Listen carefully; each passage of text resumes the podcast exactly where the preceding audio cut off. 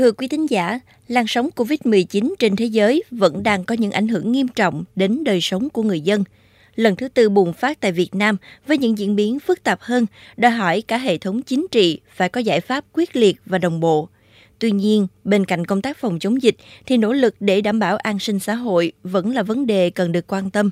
Bởi hiện nay, không chỉ người lao động mà các doanh nghiệp phải rất vất vả để có thể trụ vững và chờ đợi tái thiết trong bối cảnh mới. Chi tiết hơn về vấn đề này, mời quý thính giả cùng theo dõi phóng sự Khó trăm bề lao động mùa Covid.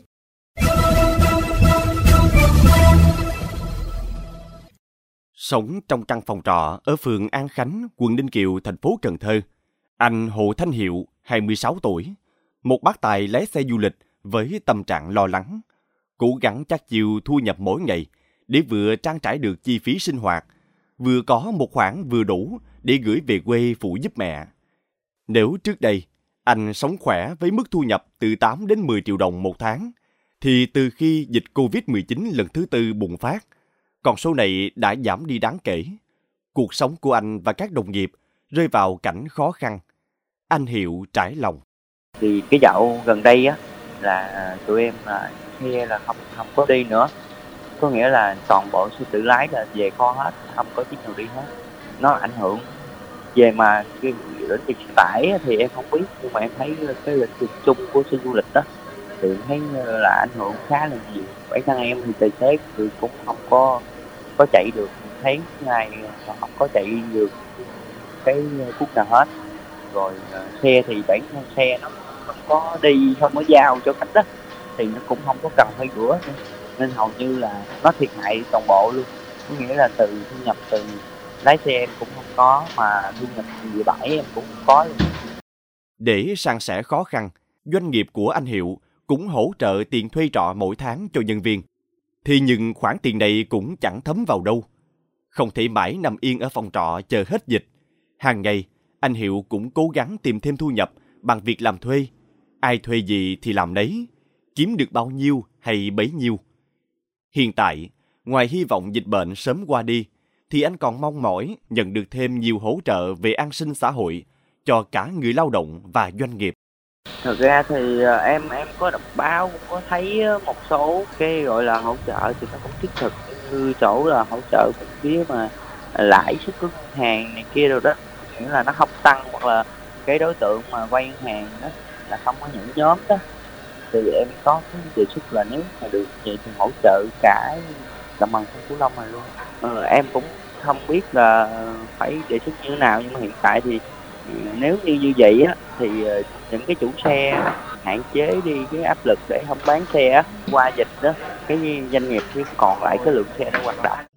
Cũng rơi vào hoàn cảnh tương tự. Tuy nhiên, anh Trần Hậu, một hướng dẫn viên du lịch tự do ở thành phố Cần Thơ, đã có những kế hoạch riêng để không rơi vào cảnh bị động về thu nhập. Nếu như trước đây, anh chỉ dành hết tâm huyết để đồng hành cùng các tour du lịch thì nay anh tham gia vào lĩnh vực bán hàng online thu nhập không được lý tưởng như trước đây, nhưng phần nào cũng trang trải được chi phí sinh hoạt gia đình. Tuy vậy, khi nhớ lại giai đoạn bất ngờ phải mất việc vì Covid-19, anh vẫn mang cảm giác bàng hoàng. Cái cảm giác đầu tiên á, Hậu cảm thấy rất là bỡ ngỡ. Giống như là cái công việc của mình đang rất là thuận lợi, thu nhập thì cũng tương đối là ổn định, nhưng bất chợt thì mình lại rơi vào cái tình trạng là thất nghiệp hoàn toàn, không có việc gì để làm. Vài anh chị có những cái nghề tay trái mà họ đã chuẩn bị từ trước rồi nên thì cái cuộc sống của họ cũng không ảnh hưởng gì mấy. Nhưng riêng hậu thì à, chỉ có duy nhất là cái nghề hướng dẫn viên thôi nên là kể từ giai đoạn đó là thu nhập rơi vào cái con số không hoàn toàn. Lớn thuyền thì lớn sóng sẽ không quá khi nói rằng nếu người lao động khó khăn một thì doanh nghiệp còn lao đao gấp nhiều lần anh lê văn thanh giám đốc công ty trách nhiệm hữu hạn một thành viên đầu tư du lịch Sang Hồng ở huyện Châu Phú, tỉnh An Giang. Trong một lần trò chuyện với chương trình, cũng không ngại chia sẻ những vấn đề mà công ty đang gặp phải. Là một doanh nghiệp trẻ với mong muốn mang đến những dịch vụ mới lạ cho du khách, nhưng đến thời điểm này, doanh nghiệp của anh chỉ hoạt động cầm chừng vì hoạt động du lịch nội địa hầu hết đã đóng băng. Anh Thanh tâm tư. Nói chung là từ khi bùng phát dịch đến giờ đến đợt này đợt thứ tư rồi. Thì theo chính sách của nhà nước thì với hoặc là chi cục thuế của nơi anh làm việc thì cũng chưa có một chính sách nào để ờ, hỗ trợ cho doanh nghiệp và hỗ trợ cho công ty một phần nào để giảm tối thiểu đi cái thiệt hại. Và thậm chí cả thế thì anh cũng vẫn đóng thuế đầy đủ từ thuế muôn bài cho đến giá thuế giá trị gia tăng. Cái đó thì anh cũng vẫn thuế đầy đủ hết.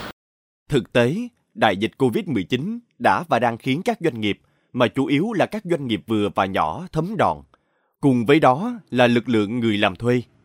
Tại Trà Vinh, trước tình hình số lao động bị mất việc ngày càng đông, bên cạnh việc giải quyết tốt các chế độ chính sách thất nghiệp, tỉnh giao chỉ tiêu cho các trung tâm giáo dục nghề nghiệp các huyện và trung tâm dịch vụ việc làm Trà Vinh phối hợp với các tổ chức đoàn thể thực hiện các phiên giao dịch việc làm với doanh nghiệp, phối hợp với tỉnh Bến Tre, Bình Dương và thành phố Cần Thơ tổ chức phiên giao dịch việc làm trực tuyến định kỳ.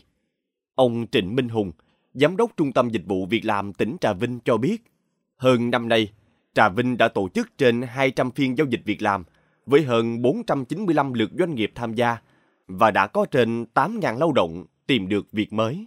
Cái, à, từ đây đến cuối năm đó, thì à, trung tâm đó tổ chức tư vấn hàng ngày để cho làm sao mà kết nối cho được giữa cái người lao động và cái doanh nghiệp và tìm những cái đơn hàng tốt nhất là cái mức lương rồi cái phúc lợi làm sao cho người lao động tìm được việc làm một cách là sớm nhất và tuyên truyền các cái chính sách của tỉnh về hỗ trợ à, cho người lao động đi làm việc có thời nước ngoài một cách tốt nhất.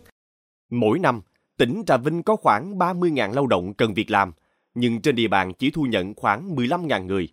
Số còn lại phần lớn đến tìm việc tại Long An, Bình Dương, Đồng Nai và thành phố Hồ Chí Minh.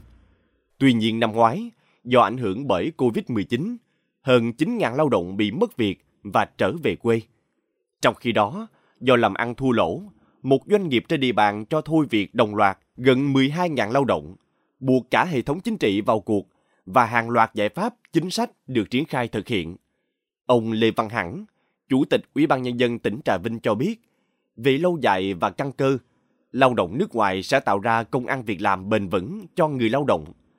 Trước mắt, tỉnh tập trung xuất khẩu lao động vào thị trường Nhật Bản. Chúng tôi quan tâm nhiều nhất là vấn đề xuất khẩu lao động, tăng cường dạy nghề, làm sao mà có đủ cái điều kiện để mà đưa đi xuất khẩu lao động. Mà thị trường chúng tôi khảo sát đó là thị trường Nhật rất là cần. Thì chúng tôi là quyết tâm thực hiện tốt vấn đề xuất khẩu lao động mà làm sao đưa được càng nhiều càng tốt. Có như vậy thì cái xóa nghèo nó mới bền vững. Một hộ đi là vài năm thôi, dư hàng trăm triệu đồng. Tuy nhiên, cái khó của Trà Vinh là hiện nay có hàng ngàn lao động làm việc ngoài tỉnh bị mất việc do ảnh hưởng bởi dịch COVID-19. Phần lớn trong số đó đã lớn tuổi, không muốn đi làm xa. Bên cạnh đó, còn nhiều phụ huynh vẫn e ngại, không muốn đưa con em ra ngoài nước làm việc, dù địa phương đang có chính sách rất tốt.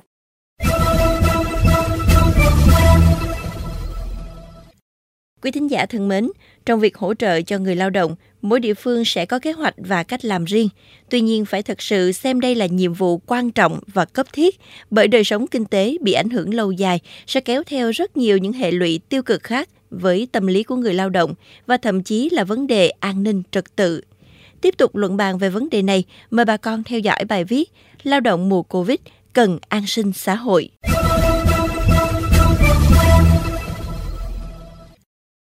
Năm 2020, thế giới đã mất đi 255 triệu việc làm toàn thời gian, gần gấp 4 lần số việc làm bị giảm sút trong thời kỳ khủng hoảng kinh tế toàn cầu năm 2009. Những con số này cho thấy đại dịch COVID-19 khiến thị trường việc làm và người lao động trên toàn thế giới phải đối mặt với những thách thức chưa từng có. Ở một khía cạnh khác, đại dịch cũng gây ra những rủi ro đáng kể, đe dọa sự an toàn và sức khỏe của người lao động. Và dĩ nhiên, mất việc làm thời gian dài cũng dẫn tới những hệ lụy như người lao động mất đi kỹ năng, bị áp lực đè nặng và suy giảm năng lượng tích cực. Đây thật sự là những tổn thất lớn của xã hội. Tại đồng bằng sông Cửu Long, với tinh thần tương thân tương ái, giữa đại dịch đã có rất nhiều hoạt động xã hội tự phát ở nhiều quy mô khác nhau để hỗ trợ cho người lao động, đặc biệt là nhóm lao động yếu thế, như bữa cơm từ thiện, những siêu thị không đồng. Thế nhưng, đó chỉ là những sự hỗ trợ tức thời. Hơn hết, người lao động cần có sự quan tâm, cần có chính sách hỗ trợ lâu dài, đảm bảo quyền lợi về an sinh xã hội. Năm 2020, Thủ tướng đã thông qua gói an sinh xã hội 62.000 tỷ đồng, hỗ trợ khoảng 20 triệu người thuộc 7 nhóm đối tượng bị ảnh hưởng trực tiếp bởi dịch COVID-19. Tuy nhiên, quá trình phân bổ đến tay người dân, không ít địa phương đã bộc lộ sự lúng túng, ảnh hưởng phần nào đến niềm tin của người lao động đang rất cần sự trợ lực. Có thể thấy, trong lúc dầu sôi lửa bỏng này, chúng ta càng thấy rõ vai trò của nhà nước là hết sức quan trọng nhằm bảo vệ sinh kế, đời sống cho người lao động nói chung và nhóm lao động tự do nói riêng. Và đương nhiên, không chỉ người lao động, các doanh nghiệp cũng cần được tiếp sức kịp thời. Đặc biệt là các ngành chịu ảnh hưởng lớn của dịch như ngành công nghiệp chế biến, chế tạo, bán buôn và bán lẻ, dịch vụ lưu trú và ăn uống, vận tải. Ở một khía cạnh khác, dịch COVID-19 cũng đặt ra những yêu cầu trong bối cảnh mới. Vì vậy, thay vì ngồi yên chờ hỗ trợ, doanh nghiệp và người lao động cần nắm bắt nhu cầu lao động của nền kinh tế trong giai đoạn chuyển đổi phương thức sản xuất, đáp ứng yêu cầu mới cô thể tranh thủ thời gian này để học tập và nâng cao tay nghề, sẵn sàng trở lại làm việc với năng suất cao hơn, tư duy mới mẻ hơn khi xã hội kiểm soát tốt dịch bệnh và mở cửa trở lại.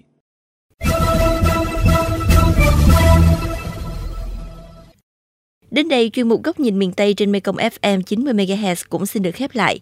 Những vấn đề bất cập tại địa phương xin vui lòng gửi về địa chỉ thư ký mekong 90 gmail.com.